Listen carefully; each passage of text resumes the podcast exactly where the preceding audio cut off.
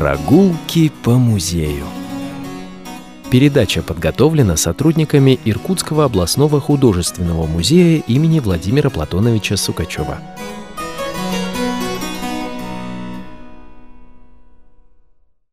Добрый день, уважаемые радиослушатели! В эфире очередная передача «Прогулки по музею». У микрофона Ирина Терновая – Сегодня вместе со мной в студии городского радиоканала научный сотрудник Галереи сибирского искусства Иркутского областного художественного музея имени Владимира Платоновича Сукачева Мария Сергеевна Маженкова. Добрый день, Мария Сергеевна. Добрый день, Ирина Ивановна. Добрый день, уважаемые радиослушатели. Я рада продолжить с вами прогулки по залам главного здания нашего музея. Ну и не только главного здания, потому что мы с вами э, гуляли и по залам западноевропейского искусства, мы рассказывали о хрупких историях. А о каком проекте мы сегодня будем с вами говорить? Вы знаете, мы с вами пока не уделили внимание, но мы это сейчас исправим, очень э, глобальной большой теме, это, конечно, теме портретов. Поэтому вот мы начинаем наши такие путешествия «Музей в лицах». Мы будем говорить о интересных личностях, о исторических личностях, те, которые представлены в экспозиции. Наверное, для кого-то они будут открываться с новой стороны. Ну что ж, тем более, что в нашем музее совсем скоро откроется новая выставка, как раз она будет посвящена 360-летию города Иркутска, и рассказывать о портретах лучших именитейших граждан нашего города Иркутска, которые оставили свой след в его истории. Ну а сегодня давайте мы поговорим с вами о том, чему будет посвящена наша сегодняшняя прогулка. Это прогулка по э, залам отдела западноевропейского русского и современного искусства главного здания нашего музея. Это зал XIX века. И вот в этом зале обращает внимание удивительный совершенно портрет, портрет императрицы Александры Федоровны. Ну, э, безусловно, Александра Федоровна одна из красивейших женщин русского императорского дома. Она была супруга императора Николая I, и у нее была удивительнейшая судьба, счастливая и трагичное одновременно. Ну, давайте обо всем по порядку. Сначала я как история буду говорить, а затем уже вы будете подключаться как искусствовед. Итак, русская императрица Александра Федоровна Романова, принцесса Шарлотта Прусская, родилась 1 июля 1798 года в городе Потсдаме в Пруссии. Урожденная принцесса Фредерика Луиза Шарлотта Вильгельмина была третьим ребенком в семье прусского короля Фридриха Вильгельма III из династии Гагенцоллернов и его супруги королевы Луизы. Шарлотта была младшим третьим ребенком в семье и единственной их дочерью. Лотхен, как ее звали в семье, была невероятно красивой девочкой, беленькая, румяная, нежная, с удивительно тонкой талией. Она казалась неземным существом. Одним из ее потенциальных женихов был младший брат русского императора Александра I Николай Павлович. Хотя Николай и не считался наследником, Александр I приобщал его государственным делам с ранней юности. В 1814 году 17-летний великий князь вместе с императором въезжал в Париж, а затем присутствовал на Венском конгрессе четырех великих держав победительниц Наполеона – Позже он сопровождал брата Венценоста в его визитах в Англию, Австрию и Пруссию. Уже 4 ноября 1815 года в Берлине во время официального обеда российский император Александр I и прусский король Фридрих Вильгельм III объявили о помолвке принцессы Шарлотты и великого князя Николая Павловича. Юные Николай и Шарлотта считались едва ли не самой красивой парой в Европе и влюбились друг в друга с первого взгляда. Венчание состоялось 1 июля 1817 года в церкви Зимнего дворца. Замужество предполагало переход невесты в православное исповедание и наречение нового имени, имеющегося в православных святцах, и вот так принцесса Шарлотта Прусская стала именоваться великой княгиней Александрой Федоровной. Брак преследовал в первую очередь политические цели – укрепление политического союза России и Пруссии, однако оказался счастливым и многодетным. От этого брака родилось семь детей, в том числе и их первенец, будущий император Александр II. Там была вообще очень такая удивительная история, связанная с восхождением их на трон, потому что когда умер Александр I, все узнали, что императором должен стать по его завещанию Николай. Тогда это вызвало смуту восстания гвардейских частей на Сенатской площади 14 декабря 1825 года. Это был самый страшный день в жизни Николая Александра. Оба понимали, что не только корона, но и сама их жизнь висит на волоске. С того дня императрица Александра Федоровна стала страдать нервным тиком, а император Николай I сделался упрямым и жестоким, что пугало ее. Говорили, что на робкие просьбы жены помиловать декабристов Николай гневно вскричал, «Как ты можешь говорить мне об этом? Ты, ты! Ведь они хотели убить твоих детей!» Вот такая история. Конечно, об этом мало говорили, мы в основном прославляем подвиг декабристов, подвиг их жен, а вот другая а такой, сторона. другая сторона медали, об этом тоже нужно говорить. И вот портрет императрицы Александры Федоровны сегодня находится в Иркутском областном художественном музее и выполнил его художник Карл Рейхель. А вот что мы знаем о нем? Где был сделан этот портрет? Портрет был сделан э, у нас в Иркутске. А история у портрета очень непростая и по исполнению, и по его бытованию, и по тем легендам, которыми он обзавелся в течение двух веков. Но обо всем по порядку. Карл Рейхель, кстати говоря, приходится родственником одному из декабристов, сильных декабристов, и приехал он сюда вслед за супругой. И поскольку был живописец, миниатюрист, акварелист, гравер, портретист, он себя вот нашел в художественном искусстве. Он делал, писал портреты. И в том числе, да, ему был заказан портрет э, Александры Федоровны, такой большой живописный. Я просто хотела напомнить нашим радиослушателям, вы тут э, сказали о том, что он был родственником э, одного из декабристов. Так вот, оказывается, он был женат на Софье Алексеевне, дочери декабриста Алексея Петровича Юшневского, жившего в деревне Малый Разводной, близ Иркутска. А вообще, как он оказался в Иркутске? Дело в том, что после смерти своего супруга, его вдова Мария Казимировна ну, не могла получить разрешение выехать в Европейскую Россию и осталась в Сибири до 1855 года года. И вот чтобы облегчить ее участь, к ней приехала дочь с зятем Карлом Рейхером. Вот так талантливые художники оказывались так далеко в Сибири. Выпускник Академии художеств Санкт-Петербурга. Ну да, кстати, хорошо известно, что он был в Петербурге достаточно известным портретистом, потому что им были выполнены портреты и поэта Вяземского, музыканта Вельгорского, художника Толстого, а также многочисленные портреты представителей петербургской знати. Поэтому я представляю, что творилось в Иркутске, когда он приехал, и, наверное, очень многие из наших иркутян, именитых иркутян, хотели иметь портреты э, свои и своих э, близких и родных э, в своей коллекции. И, кстати, да, вот именно в Иркутске он занимался написанием созданием портретов. И вот, наконец-то, 1846 год, когда был выполнен портрет императрицы Александры Федоровны для Девичьего института Восточной Сибири. А, кстати, вам что-то известно об этом институте? Я хотела бы напомнить и вам, и нашим уважаемым радиослушателям об этом а, учебном заведении, тем более, что наступила осень, а значит, школьная пора, значит, наши учащиеся идут в школу. А вот какие учебные заведения были в Иркутске, в принципе, мы говорили об этом и в наших многих радиопередачах. Ну, конечно, институт благородных девиц это моя любимая тема.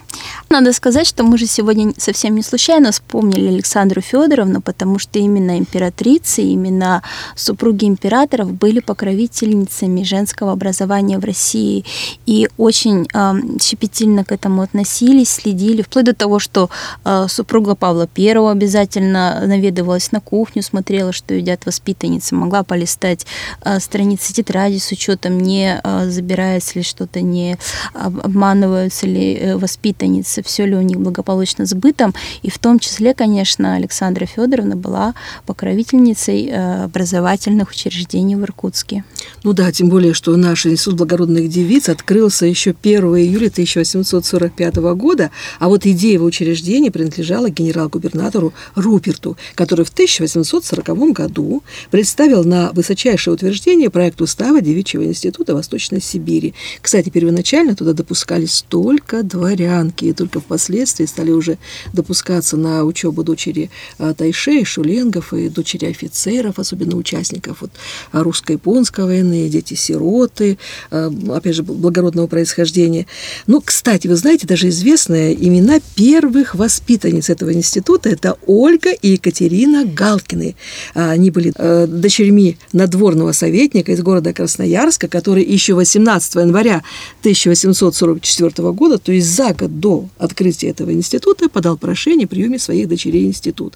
И вот уже 15 июня 1945 года в институт было принято 40 прошений, а к 17 году институт закончили около тысячи воспитанниц. Вот среди воспитанниц института были дочери декабристов Трубецкого, Елизавета и Зинаида, внучки Николая Бестужева, Екатерина и Наталья Гамбоевы, дочь Владимира Раевского, Софья – ну, первое здание института было деревянным, располагалось на улице Шелашниковой, это улица э, сегодня Октябрьской революции. Ну, это было достаточно вместительное, однако одноэтажное здание с мезонином, окруженное деревянной оградой. Там также был небольшой садик, но здание очень неудачном месте было построено, потому что рядом были э, кузницы, была свалка, Ой. поэтому было принято решение о том, чтобы все-таки построить здание в надлежащем месте, а такое место было выбрано на нашей набережной горы, и вот архитектор архитектором Разгильдеевым был подготовлен проект.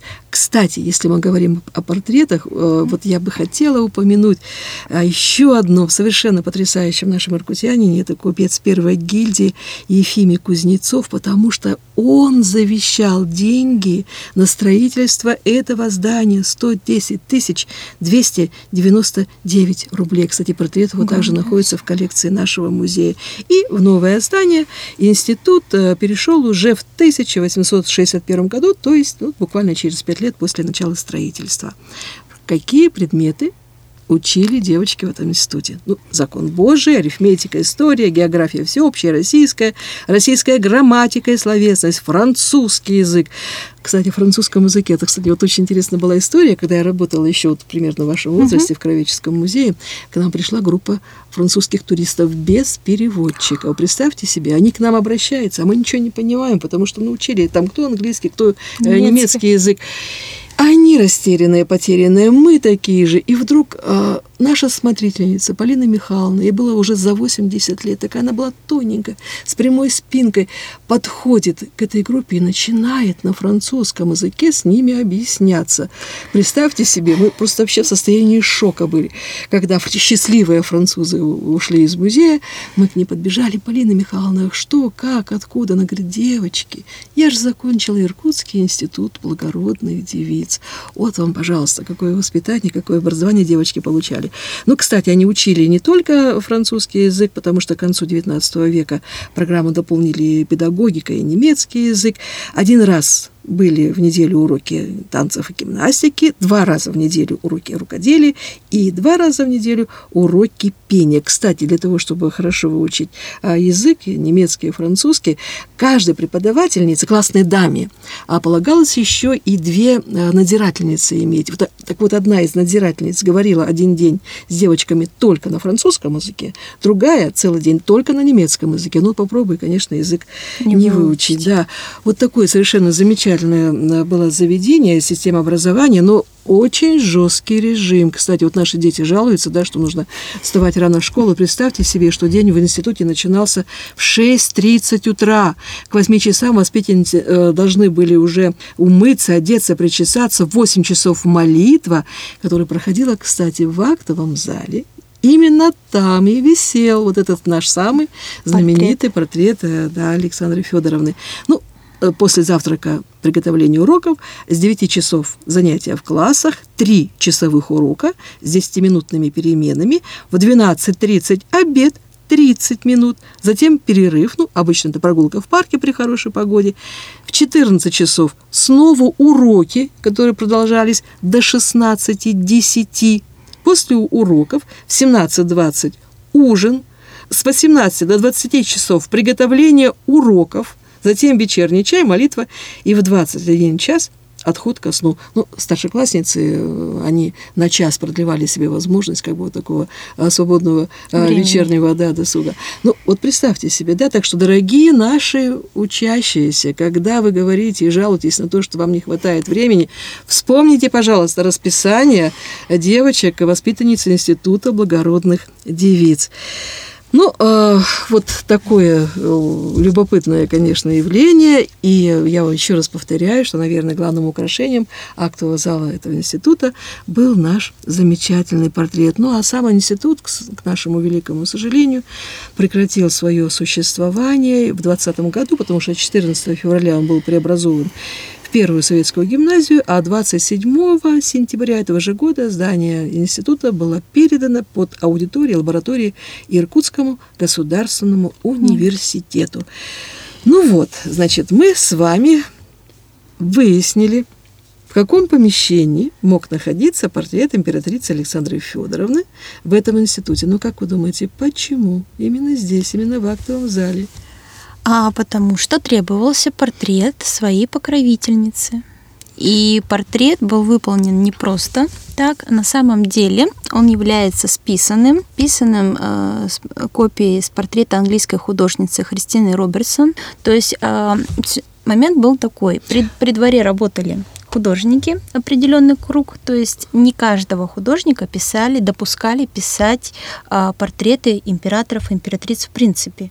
И, кстати говоря, очень интересно, что в 20 веке это будет тоже иметь свой отклик, потому что а, изображать Сталина и Ленина тоже допускались далеко не каждому, разрешалось художнику. То есть Карл э, Рейхер э, писал не по памяти даже, да, вот этот портрет, находясь в Иркутске, а он по существу скопировал его? Даже не скопировал. Я предполагаю, что живописный исходник он не видел, а как делались такие портреты. Существует, да, первоначальный портрет, он висит, сейчас располагается в Эрмитаже в постоянной экспозиции.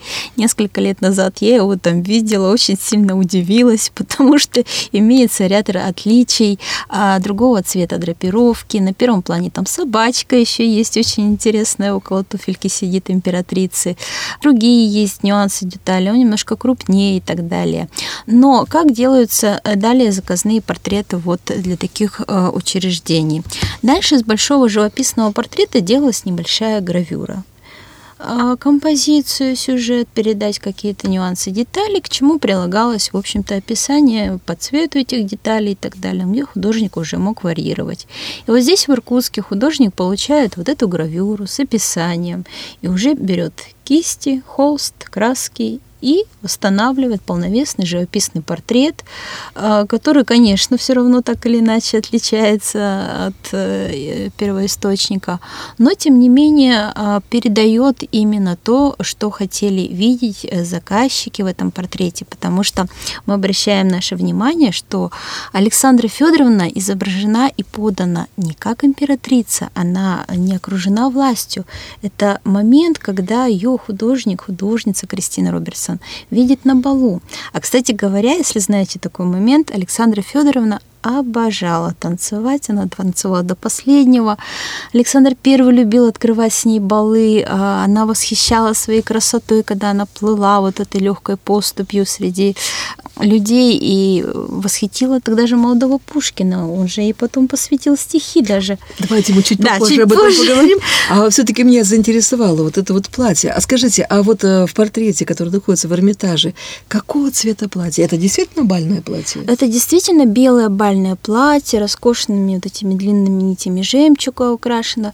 У нас украшение э, написано зеленые изумруды, там они синие, там сапфиры, честно скажу, и драпировка там красная другая. Ну вот почему э, в белом как-то я сначала посомневалась, а потом я вспомнила, что э, Николай I окружал Александру Федоровну вниманием и любовью, и как бы, вы знаете, вот он превозгласил э, культ белой дамы, потому что символом императрицы была белая роза. Да, «Белая роза». Целая потрясающая история, книга даже отдельно есть написанная и сюжету «Праздник Белой розы». Дело в том, что Александра Федоровна, уже будучи замужем и русской императрицей, свое 30-летие она праздновала на родине. И вот отец и братья устроили грандиозный э, праздник с отсылками к Средневековью, когда братья устраивали турниры поэтические, военные, когда в городе были накрыты для всех горожан столы, вот празднество такое лилось рукой. И э, орденом этого праздника была как раз белая роза, изготовленная специально ювелирами по эскизам самой Александры Федоровны. Это был совершенно такой восхитительный праздник, который, конечно, остался надолго в памяти горожан. И вот этот культ действительно, и праздник белой розы, ну вот в Германии он есть, существует. И символом Александры Федоровны была белая роза. И да, действительно, по отзывам современников, она была очень нежная, она была вот такой чистой, красивой. Да, вы правы, это один из редких политических браков, который заключен по любви. И до последнего Николай I, ее супруг, обожал и оберегал всячески. Хотя, а, вы знаете, приходит на ум такая фраза, прогулках а, с другим монархом, а, тот пожаловался Николаю Первому, что они с супругой поедут летом на минеральные воды, потому что у супруги нервы. На что Николай Первый сказал, нервы? Моей императрицы тоже были нервы. Но я сказал, чтобы нервов не было, и их не стало. Поэтому вот какие-то такие, наверное, семейные моменты тоже очень интересно сейчас читать по воспоминаниям, по таким вот заметкам, очеркам историческим. Но, тем не менее, да, э, чудесная, замечательная пара. Она как символ женственности. Вот, наверное, то, что мы сейчас называем первая леди государства, да, и тоже какой-то круг обязанностей имеет социальная супруга президента не только нашей, любой страны, так или иначе. А в те времена это проявлялось, да, вот она была образцом для подражания. И вот этот замечательный портрет для э, девичьего института, вот этот момент на балу, когда она красивая, когда она такая утонченная, изящная, элегантная, это как раз э, те черты, которые хотелось бы привить девочкам. Вот, посмотрите, равняйтесь не на властную императрицу, а на прекрасную женственную э, супругу императора. Она, она уже была к тому времени мамой, то есть там уже портрет не в молодости написан. По лицу видно, что немножко она и грустит, потому что дети выросли. И э, да, действительно, вот это такой был э, культ, культ белой дамы, и культ был у нас и в Иркутске этого портрета. Я, знаете, еще подумала, о чем, почему все-таки она изображена в белом а, бальном платье. Я, кстати, искала, где там у нее роза в руке. Ну, белой розы не нашла, а, только бальные перчатки, вот она держит в правой руке. А, но ведь э, наши девочки, вообще выпускницы из благородных девиц на балах, а также танцевали обязательно в белых платьях. Их, кстати, так и называли «белые лебеди». Так красиво. И, наверное, вот этот белый цвет э, платья императрицы и белый цвет э, платьев девушек, выпускниц вот этого института, э, наверное, он действительно символизировал чистоту, целеустремленность и, ну, я не знаю, какой-то вот... Э, Первозданную да, красоту. Да, вот да, какой-то вот внутренний свет, вот, который да, совершенно э, верно. идет от э, этих... Вот хочется даже... От этого платья и, конечно, от этих прекрасных От самой женщин, императрицы. Да. Мне хочется просто процитировать, с вашего позволения, что, кстати, при дворе прозвище у нее оставалось, может быть, знаете, нет, я с удивлением, кстати, готовя наш сюжет, выяснила такую деталь, как-то она раньше от меня ускользала. Оказывается, Александра Федоровна практически не разговаривала по-русски. Она изъяснялась на, на немецком, она прекрасно изъяснялась на французском, а наш высший свет на нем, конечно, говорил. И прозвище у нее при нашем дворе было Вала Рук. И вот по этому прозвищу в честь героини романтической поэмы Мура, которую ей дали, ее так Пушкин запечатлел в Евгении Онегине. В умолкший тесный круг, подобно лилии крылатой, колеблясь входит лала рук, и над поникшую толпою сияет царственной главою, и тихо вьется и скользит звезда Харита средь Харит. Угу. А, кстати, а, я тоже хотела дополнить, что, вы знаете, как-то вот обычно, когда императрица, особенно рожденная в другом государстве, входит, э, как бы... Культуру, да, вот, веру, вот это вот все да, принять. Да, да. А, ее ведь не сразу как бы принимало общество. А здесь вот принцесса Шарлотта сразу пришлась ко двору, и вот любезная, очень понятная, своя, веселая, красивая, грациозная. Она стала украшением русского двора, и вот царь Александр Александр, вы правильно э, говорили, он очень любил открывать с ней балы. И Пушкин, оказывается, в своих дневниках просто вот такое признание записал. «Я ужасно люблю царицу, несмотря на то, что ей уже 35 лет или даже 36». Ну, кстати, она тоже действительно отвечала ему большой э, симпатией. Кстати, а кто еще посвящал свои поэтические строки э, нашей прекрасной императрице? А если я не ошибаюсь, это был а, не только юный Пушкин, это был еще и Жуковский замечательный наш э, поэт э, Василий. Да, кстати, вот именно ей, э, Александре Федоровне, посвящена его строка «Гений чистой красоты». Это не Пушкин придумал, это Жуковский придумал. А дело в том, что их действительно связывала очень тесная дружба, хотя вы и говорили, что Александра Федоровна практически не говорила на русском языке, тем не менее вот пытался ее русскому языку учить именно а, как раз э, Жуковский. А, и вот она очень высоко ценила э, вот, человеческие качества Василия Андреевича, и поэтому и вот именно ему она поручила воспитание своего первенца Александра вот второго. Ну, а в тесном кругу семьи действительно она прекрасно входилась родным немецким языком, э, французским, французским. языком, хотя русские стихи читала, любила, любила и понимала их сердцем больше, чем ее супруг Николай I. Первый. Вот такие очень любопытные вещи. Но, а, вы знаете, я опять же таки возвращаюсь к костюму, к платью, к бальному платью. Вообще, конечно, э, ну, приятно было, я думаю, ученицам видеть э, Александру Федоровну не в каком-то таком парадном платье, да, именно в бальном платье. А, кстати, вот э, мода этого периода, она очень хорошо отражена вот в этом платье, потому что вот в первой половине XIX века поставщиками мод, помимо Франции и Англии, является Австрия и Германия. Ну, то по существу вот это уже Родина Александры Федоровны. И поэтому направление, которое господствует в искусстве и костюме вот в эти годы, то есть 30-е, 40-е, а, называют немецким словом «бидермайер», и вот э, во Франции, кстати, этот стиль назывался стиль Луи Филиппа, а стиль э, Бидермайер воплотил в себя веяние новой эпохи, это стремление к комфорту, умеренности, функциональности, простоте. И вот сам силуэт, вот, вот обратили внимание, он изменился.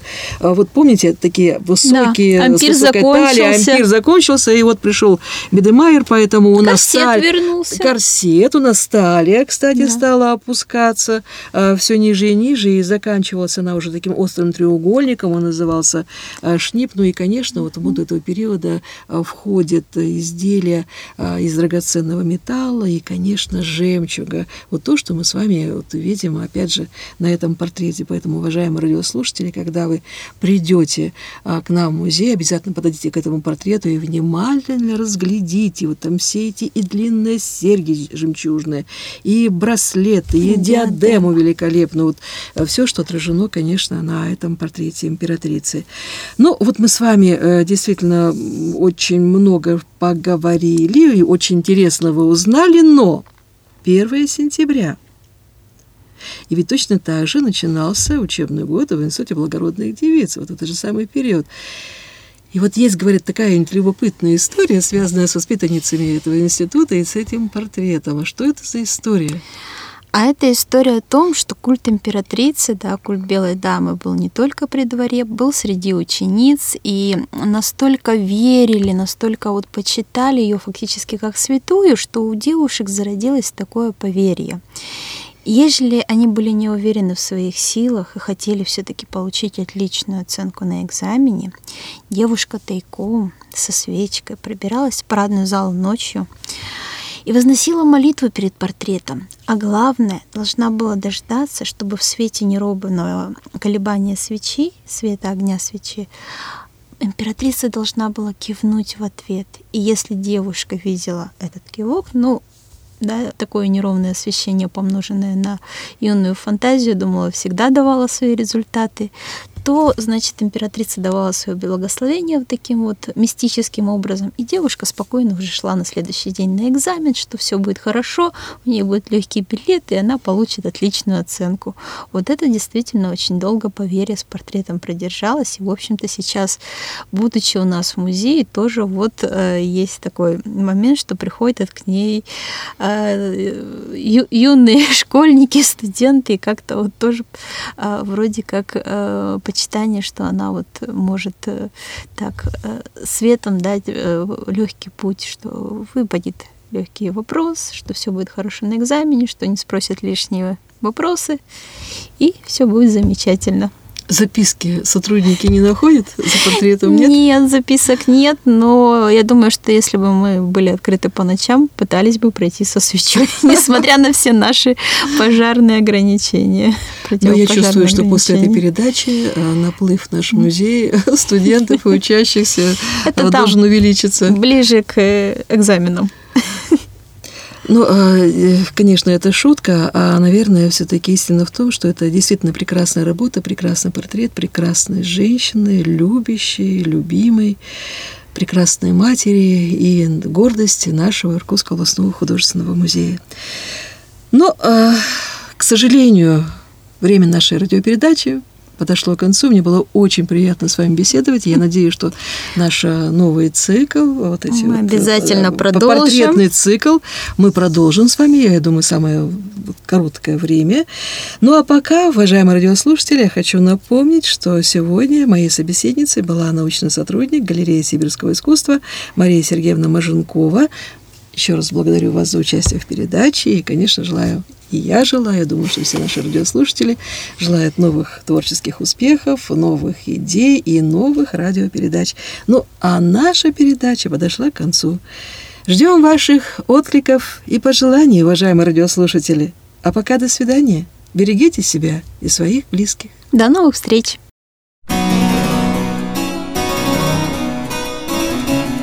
Прогулки по музею. Передача подготовлена сотрудниками Иркутского областного художественного музея имени Владимира Платоновича Сукачева.